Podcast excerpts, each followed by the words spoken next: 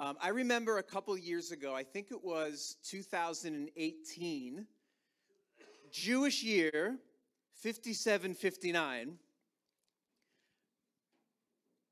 from creation, 2018, year of our Lord. And from that Rosh Hashanah in the fall to the next, 5779, year 5779, I felt impressed that here at Mishkan David, God gave me a word for that year. And if you remember it, for those that were here, it was uh, the year of expansion. That was the word that kept coming to me at that point year of expansion. And, you know, when you give, see, I'm a mathematical type of guy. If you're going to tell me a prophecy, tell me what you really mean. Because nebulous prophecies yield nebulous interpretations. But that's the word he gave to me year of expansion. So, you know the expression, two Jews, three opinions? Well, what did it mean, year of expansion? Well, anybody you ask here might give a different answer. Some might say, well, it was an expansion of love or an expansion of our, our, connection with each other, or maybe there was an expansion of a ministry or something like that. I didn't really put much definition to what it meant, but in retrospect, when I think about the year of expansion and these perhaps fulfillments of it, it's so hard to put, you know, meaning and, and, and something that's measurable to a, a prophecy like that. You know, how many people have gotten like, you're going to be blessed this year? All right. And then the year goes by, and well, you know, I did find that dollar. Yeah, maybe that was it. You know, I, I have good health. I had a, a, healthy year. Maybe that's what God meant. I, I'm healthy. You know what I'm saying? When the prophecy is nebulous, the interpretations can be nebulous. But the only thing that was measurable to me, and you may disagree, like, oh, is this or that, but the one thing that was measurable to me was as follows. In that year, that year was the year that Rabbi Peter became the rabbi of a whole new Mishkan in Connecticut. Mishkan Nachamu, which is meeting right now and is there to this day, about two and a half hours from here. And I remember thinking back then, and I remember sharing it like the Shabbat after their first gathering. Like if if if the standing up, if God standing up a whole new Mishkan isn't expansion, I don't know what is. I remember sharing that at that time.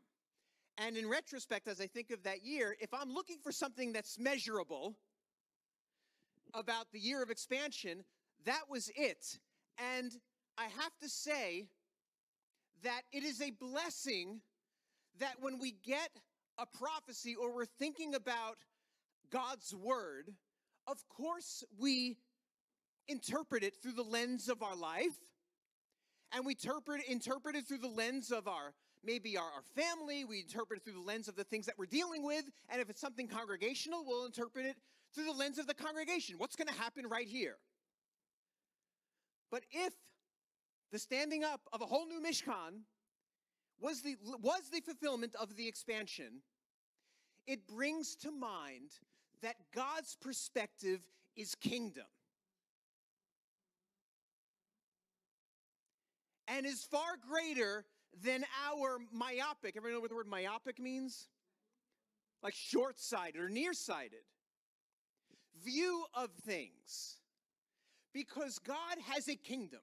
And the challenge is we live in a home, which is in a, on a street, in a city, which is part of a county, which is part of a state, which is part of a country, which is part of this, this natural world. So we, oh, we tend to have our thoughts on the natural world, but there's something greater than this natural world, and that is the kingdom of God.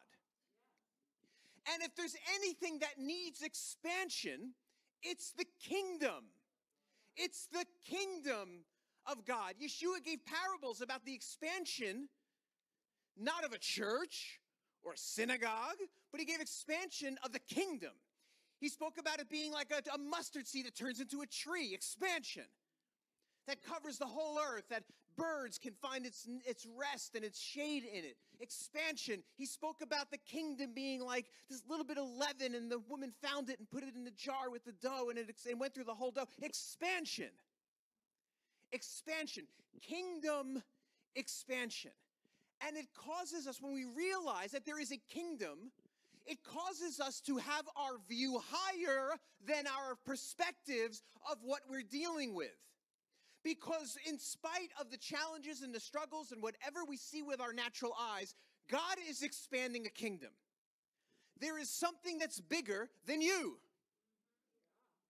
and me and Mishkan and Mishkan Nachamu and the United States and Elevation Church with its 100,000 members or whatever it is. There's something bigger. And that is God wants to expand his reality in this world in, from a kingdom perspective. From a kingdom perspective. And it's always good and it's always a reminder to elevate our sight to a kingdom perspective. This is why it says we fix our eyes on Yeshua. We fix our eyes on our problems. We fix our eyes on our trials or our finances or whatever it is. But the scripture says to fix our eyes on Yeshua. It's a higher perspective. It's a higher perspective. So much so, he says that we're seated. It says in Ephesians, we're seated with him in heavenly places. And from that perspective, we see differently. Situations look differently when we think of his kingdom. Because we can take a look at, oh, I just look at what I'm doing. Oh, I just don't see fruit in my life. I just don't see fruit in my life. I planted this fruit tree and I'm attending to it and I just don't see fruit on it. But when we put on the kingdom goggles you know, I got as a birthday gift from my mother and my stepfather back almost a month ago now uh, an Oculus headset. Anybody know what that is? It's a virtual reality. It's kind of cool. You know, you can play these games and you're in like, oh, whoa, like in a whole other dimension. Hey, look at that. Wow. Hey, you know, oh, I'm going to touch that, you know, and it's really cool. The ping pong is pretty cool. Because I'm looking at it and I got this ping pong table in front of me, and the joystick, when I'm looking through the goggles, it looks like a ping pong ground. I'm, I'm playing ping pong. It's pretty cool. But we need to put on our Oculus spiritual goggles to take a look at what the Lord is doing. Because when we take them off and we look at things, we're like, we can get discouraged. Like, oh, I don't see the fruit on my fruit tree. But when we put on the spiritual kingdom goggles, maybe we'd realize that this you know, you may not see any fruit in your tree, but some when you were sleeping, some bee went over to the tree, sucked up some pollen, went over to some other tree, and that tree is blossoming in a way that wouldn't have happened if you didn't plant that tree. That's kingdom perspective. We rejoice when God's reality expands. It brings our perspective higher. Going to the Messiah conference was a higher perspective because you realize that you're, you're part of a, an incredible worldwide movement of Jews and Gentiles coming together in the name of Yeshua and to bring his reality to the world. It brings you to a higher perspective when you see congregations and rabbis from all over the nations and all over this country and people all worshiping together. It's a higher perspective. We're a part of something amazing. And it's always good to elevate our perspective on that. I was I keep thinking about what happened with the Roe versus Wade reversal. And for those that are new here, we are staunchly pro-life, fiercely pro-life, and many of us have been praying for protection of unborn humans or preborn humans at a national level, and now it happened. And we had, a, I believe, a little piece of that. Because every week we were getting together. And how many people were in our prayer, prayer time on Zoom? Three people, four people, seven people, maybe eight max on a, on a good Monday. But take that's that's without the spiritual 3D goggles. You put on the kingdom goggles, and we see what Adonai is doing. We see prayers going up and God executing amazing miracles from the prayers of a few. And it, it blows you away when you put on those goggles. More so than when like I'm sitting in my house and I'm playing this like cool escape game now. You know, like I'm in the uh, I'm in our little dinette area and I gotta put the chairs away. You know, and I got the goggles on. I'm like, oh wow, you know. And Susie's over there on the couch, and all she sees me is like, you know, looking into nothing. But when you when you put on those God, when you put on the spiritual, the spiritual kingdom goggles, I encourage you to do that, to see what God is doing, to try to see what God is doing. And if you don't see what He's doing, ask Him what He's doing above and beyond what you see. Because He's doing. It may not look like a lot, but you don't see what He's doing through it. Jonathan Cahn was up there, and he was, of course, talking about the Roe versus Wade reversal. And he was, he, it was so funny, like how God does things that we don't even know. I hope this doesn't offend anybody, because I know there's a topic here um, that offends a lot of people, and it starts with a T and it rhymes with shrump. So, at like fall of 2020, like he did this gathering called the Return. It wound up, he didn't even plan it that way. It wound up being on Shabbat Shuva, the Sabbath of return between Rosh Hashanah and Yom Kippur, where it was like uh, loads of people went to Washington, D.C. and were repenting, and, and, and, and it was simulcast, and, and churches and synagogues played it. We did it here. A church even joined us here. We did it here. And I remember this one moment where he just had everybody go to their knees and you know everybody there on the mall mall national mall in washington they went on their knees and we went on our knees and i just had this vision of this happening like all around the world because it was being broadcast all around the world. Like in one moment everybody was going on their knees. How powerful is that? And then at the end he sounded the shofar. He had a bunch of messianic rabbis. They sounded the shofar and he, he was sharing i remember this and he was sharing about it. Little did he know at that point that at that exact moment like to the minute trump came out with Justice Barrett introduced her, Coney Barrett, who wound up, you know, being part of the ones who cast that, the vote to overturn Roe versus Wade. So we saw this connection between what he was doing and the reversal of Roe versus Wade, which is absolutely an answered prayer. And don't ever forget like where you were at that moment, because that was God moving. That was absolutely God moving. This was a miracle. The funny thing is, this was not on the minds. I mean, it was, you know what I mean? Because like you know, abortion and protecting the preborn human beings was always in the minds of believers. It never left since the early 70s uh, when Roe versus Wade became, you know, uh, almost like almost like law. But in, I mean, but really, what was on the believers' minds back in fall of 2020? Like, what was first and foremost on everybody's minds? It was the election. Everybody was hyper focused on the election. And when something big like the, uh, the return event happened, when everybody's at National Mall, and the, the forefront of people's minds is like, oh, I pray that Donald Trump gets reelected. Right? Am I right or am I wrong? Like, this is where everybody was. This is where the prayer focus was. Right? Like, oh, because, and why? And I'm not, I'm not ascribing, I'm not saying he was good, I'm not saying he was bad, but I'll tell you that he was pro life as a president, and I'll tell you he was pro Israel as a president. Very much so. And those always get my thumbs up. You can think what you want about other things like walls in the southern border or taxes or criminal justice reform. You can think what you want. But when it came to pro life, it came to pro Israel, it was good. And that always gets my thumbs up. And everybody was like wanting him to like be president, right? Do you remember this? It was like this fervor, prayer fervor. It's like, okay, he's got to be president. And it kept on going until January 6th. Turned out that it wasn't God's will for him to be president at this time. We know this in retrospect because that's when everything is clear in hindsight. And so now we have a new president, and people are like, when that happened, like, oh, it didn't happen the way we want. It didn't happen the way we want. All of a sudden, who would have thunk it? For those who've been praying for the reversal of Roe versus Wade for 50 years, who would have thunk it that God would have done it with a pro choice president, a pro choice Senate, and a pro choice House? Did anybody pray that way? No, nobody prayed that way. Why? Because, of course, in our human minds, we're like, we need to have this in order for it to happen, but God did a miracle. We cannot underestimate what He did was a miracle. And the way he set up the Senate was like it's teetering right on the edge. You know what I mean? It's like a it's like a majority, you know, pro-choice majority, but just enough, you know, moderates to keep it balanced, just enough for the people of God to say, we got to pray into this. God is so good. He deserves our praise for what he does over and above how we're praying.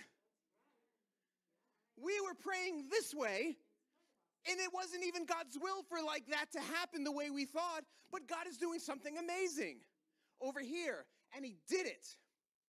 Kingdom perspective. May we have kingdom perspective of God's ways are not our ways. And he's greater than even it says it says to him who is able to do exceedingly abundantly above all we can ask or think. See, this is the problem. We think. This is the problem because every time we think of something, God has to say, okay, now I got to up it. Because He says, I, am going to do exceedingly abundantly above you can think. So we think of solution. He's like, oh, I can't do that anymore. I got to up it.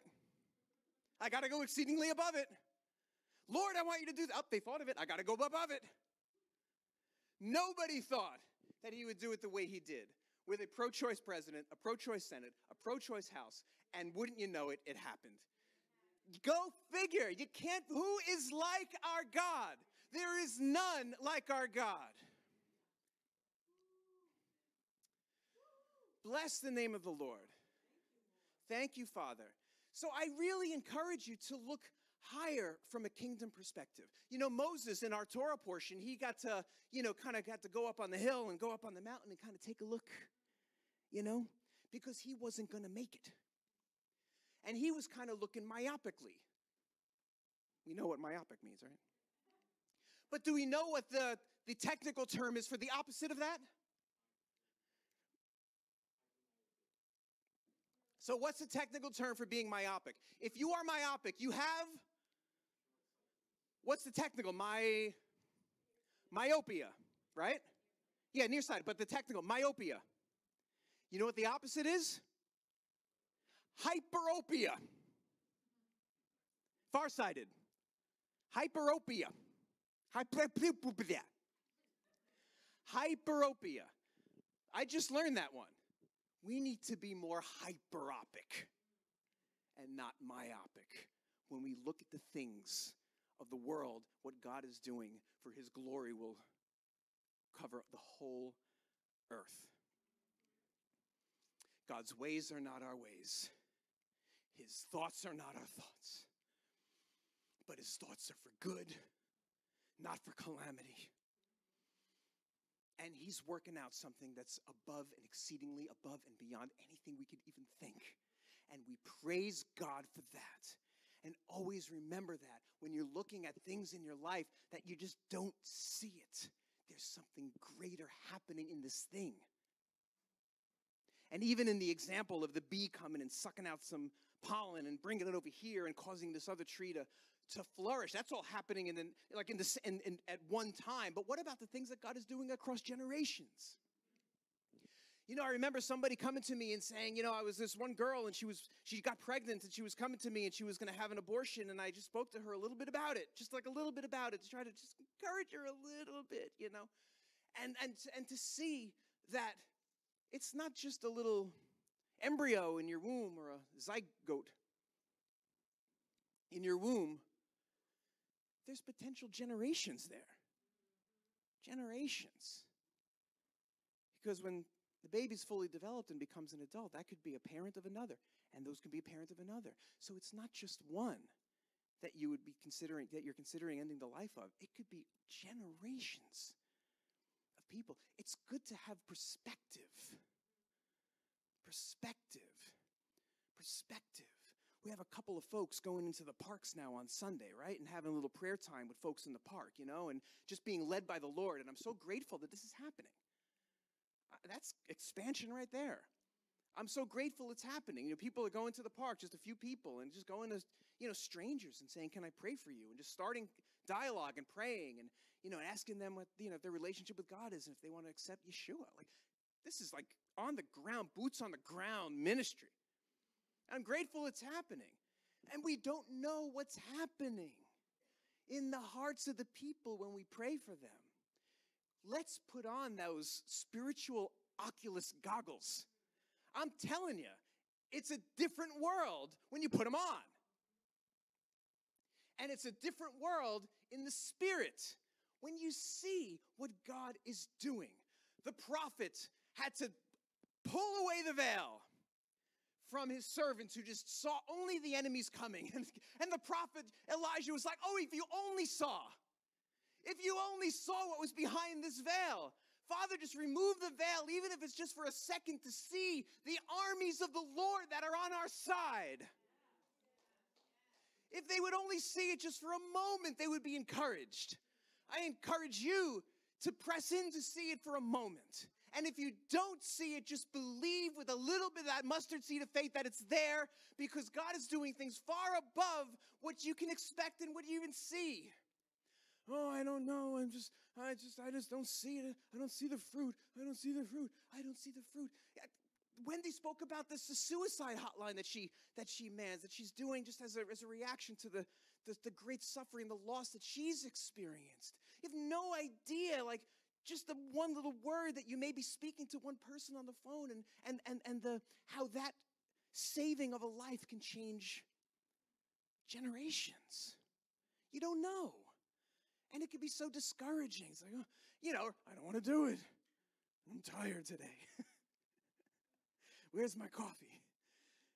You know, it's you not want to do it, but we, we just put on the, the spiritual Oculus goggles. I'm telling you, it's God is doing amazing, amazing things across generations.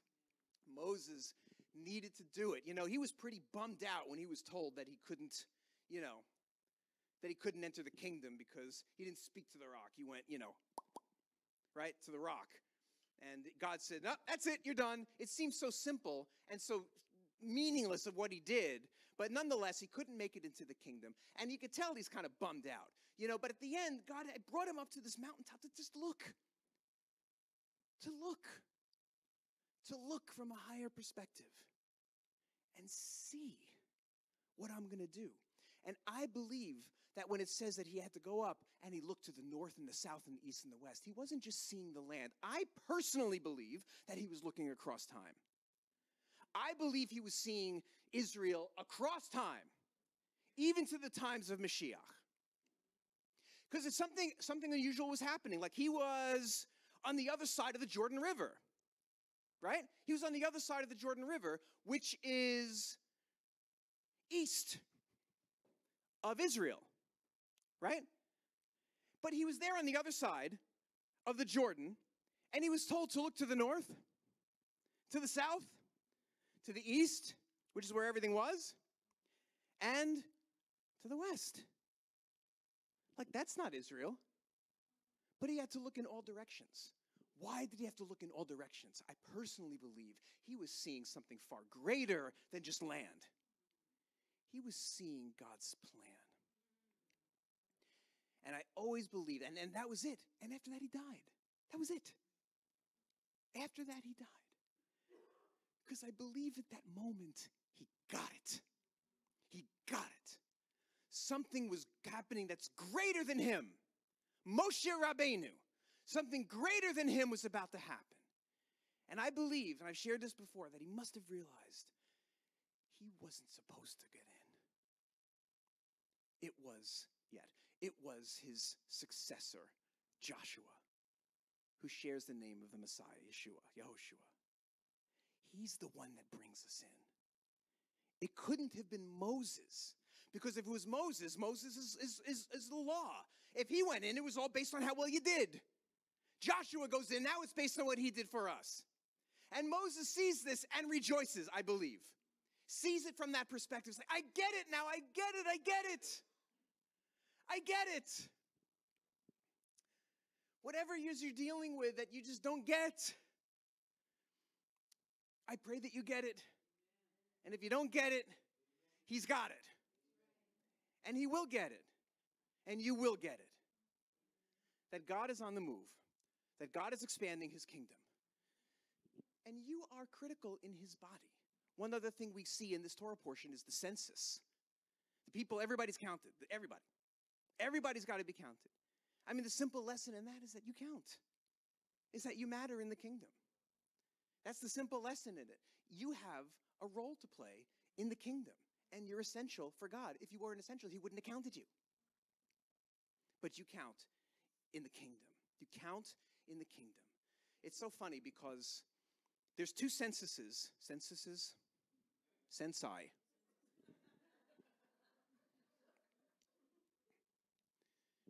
There's two censuses.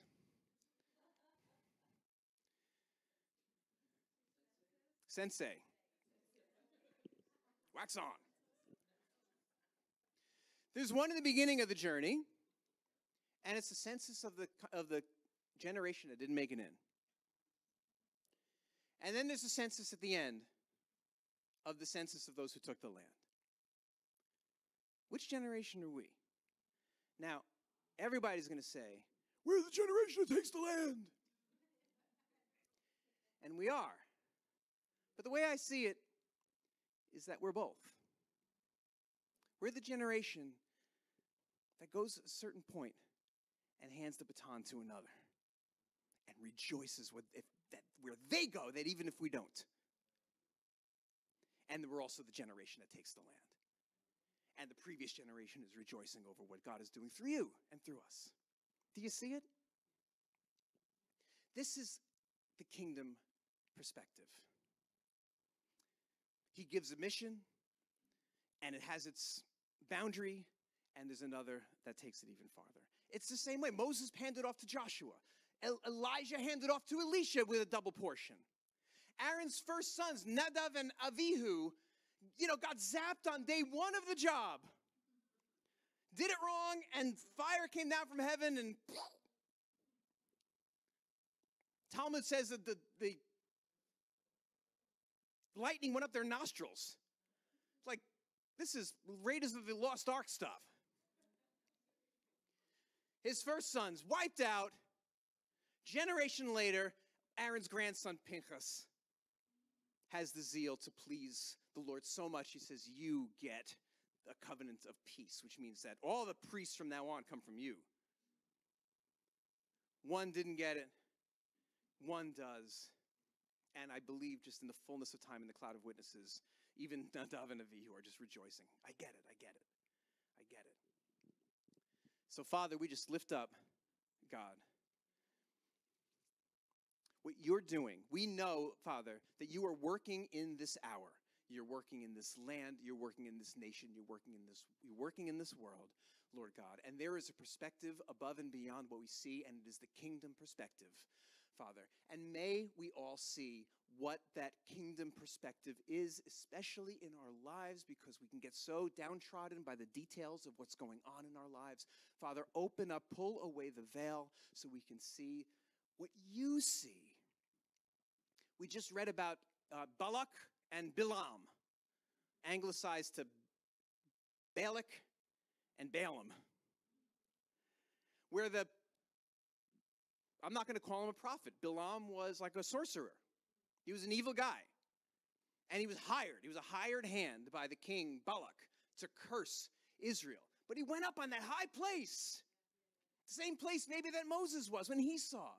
And he saw all the grumbling going on in the camp of Israel. We're hungry. We're thirsty. I can't stand the manna. I want to go back. The, the, Egypt was the land of milk and honey. Oh, the leeks. I couldn't take the leeks and the oh, the onions and the garlic. I, I got to go back. It was it stinks here. It's hot. It's sweaty. It's, it's, you know, the, the water was following us all these years and it dried up. We're thirsty again. I can't take it. We got to get another leader. It's, it's it, just all this complaining. And now you got Balaam, this sorcerer guy, doesn't even, you know, have a, that, that type of relationship with the Lord. A wicked, wicked man hired to curse him. And he goes up there and he sees what's going on in the camp.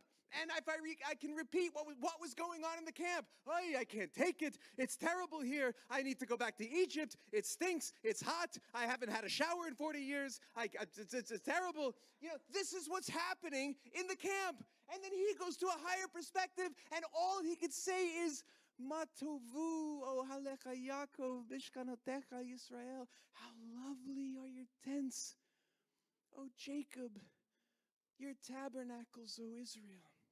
That's all he could say. Why did he say such a beautiful words of blessing over a congregation that was kvetching and complaining and bitter and rebellious?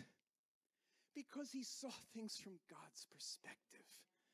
In a moment, the veil was removed. Sadly for Bilam, um, the veil was put right back, and he went to Balak and said, "If you really want to get these guys, get the chicks over there to give, make them commit, you know, immorality." Like it, and he wound up dying. He was killed in a war. So he, the veil was removed, and whoop, it was put right back on this poor guy Bilam. Um. He almost made it, but he didn't. But when he, in that moment, he saw what God saw. Father, I just pray that those in this hearing just see what God sees. And if you don't see it, believe it. God is doing amazing, amazing things. You ain't seen nothing. Nothing yet. You ain't nothing yet. This is an amazing time that He's called us to be alive in. He is moving right now. Let's press into what God is doing.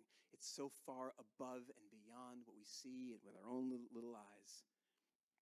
I'd buy all of you Oculus goggles, but they're $300 each, and I'm not going to do it. And they make you dizzy. That's, I know, it's true. I, yeah, it was a gift from my mother and stepfather. So, Father, thank you, Adonai.